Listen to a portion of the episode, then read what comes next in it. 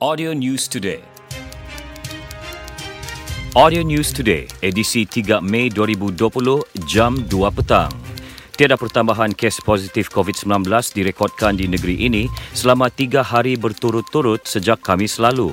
Ini menjadikan jumlah kumulatif kes positif COVID-19 di Sabah sehingga semalam kekal 315 kes. Manakala seorang lagi pesakit sembuh menjadikan bilangan keseluruhan pesakit sembuh 252 orang. Berdasarkan infografik Kementerian Kesihatan dan Kesejahteraan Rakyat Sabah, sebanyak 59 kes masih dirawat dalam wad termasuk 8 kes menerima rawatan semula. Sementara itu, jumlah kematian kekal 4 kes iaitu 2 di Kota Kinabalu dan masing-masing satu kematian di Tawau dan Tambunan. Proses penghantaran pulang pelajar Akademi Seni Budaya dan Warisan Kebangsaan Aswara yang berasal dari Sabah dan Sarawak dijangka bermula selasa ini. Rektornya Profesor Madya Dr. Sahar Sadi Hashim bagaimanapun berkata, kelancaran proses tersebut yang merupakan fasa ketiga bergantung kepada jadual tiket penerbangan pelajar berkenaan. Beliau menyatakan demikian dalam satu kenyataan di Ibu Negara. Penghantaran pulang pelajar institusi pengajian tinggi IPT awam dan swasta yang masih di kampus ke kampung halaman merupakan kelonggaran yang diumumkan Perdana Menteri Tan Sri Muhyiddin Yassin menerusi perutusan khasnya baru-baru ini. Sementara itu, ibu bapa di negeri ini turut menyambut baik keputusan tersebut bagi membolehkan pelajar terlibat kembali ke pangkuan keluarga masing-masing. UMNO Negeri Sabah membidas institusi kewangan milik kerajaan negeri kerana tidak memberi penangguhan bayaran ansuran bulanan pinjaman atau moratorium selama enam bulan kepada pelanggan seperti bank komersial lain. Ketua UMNO Sabah, Datuk Seri Bung Mokhtar Radin berkata, langkah institusi kewangan berkenaan seperti Perbadanan Pinjaman Sabah, Borneo Housing dan Yayasan Usaha Maju yang hanya menawarkan moratorium selama tiga bulan sangat tidak wajar besar. Ini kerana ramai kalangan peminjam institusi kewangan tersebut terdiri golongan B40 yang turut terkesan dengan penguatkuasaan Perintah Kawalan Pergerakan PKP yang dilaksana sejak 18 Mac lalu bagi membendung penularan jangkitan pandemik COVID-19. Datuk Seri Bong menyatakan demikian dalam satu kenyataan di Kota Kinabalu. Katanya ramai kalangan peminjam yang tidak bekerja sepanjang pelaksanaan PKP dan menghadapi kesukaran untuk membayar balik pinjaman masing-masing. Para peniaga di negeri ini menyambut baik pengumuman Perdana Menteri yang membenarkan beberapa sektor perniagaan beroperasi sepenuhnya bermula esok. Menurut pengurusi Pertubuhan Bersatu Rangkaian Ekonomi Bumi Putra Sabah, PBREBS, Asna Alias Lisli Yusof, kebenaran beroperasi akan membolehkan para peniaga menjana semula pendapatan dan tidak bergantung kepada bantuan kerajaan.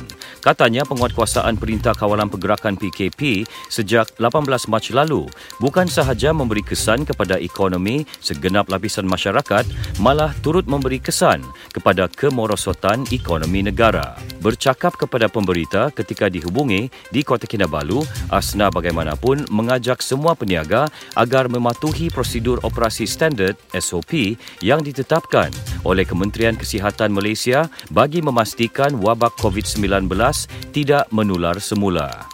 Norma baharu dalam beribadat yang diamalkan sepanjang pelaksanaan Perintah Kawalan Pergerakan PKP wajar diteruskan oleh umat Islam walaupun selepas tamat tempoh PKP. Pengurusi Masjid Bandaraya Kota Kinabalu, Datuk Muhammad Jamal Tun Sakaran berkata, norma baharu seperti solat sunnah terawih berjamaah di rumah merupakan antara amalan yang jarang dilakukan di rumah semasa bulan Ramadan.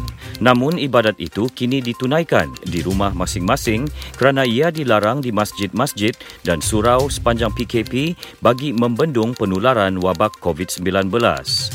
Bercakap kepada pemberita ketika dihubungi di Kota Kinabalu, Datuk Muhammad Jamal berkata, norma baharu dalam beribadat sepanjang PKP secara tidak langsung turut merapatkan hubungan kekeluargaan.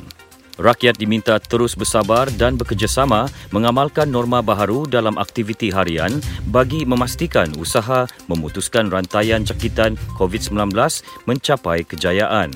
Ketua Penerangan Parti Pribumi Bersatu Malaysia Bersatu Sabah, Khairul Firdaus Datu Akbar Khan berkata, kelonggaran yang diberikan kerajaan untuk bergerak dan melakukan beberapa aktiviti riadah tidak boleh disalahguna.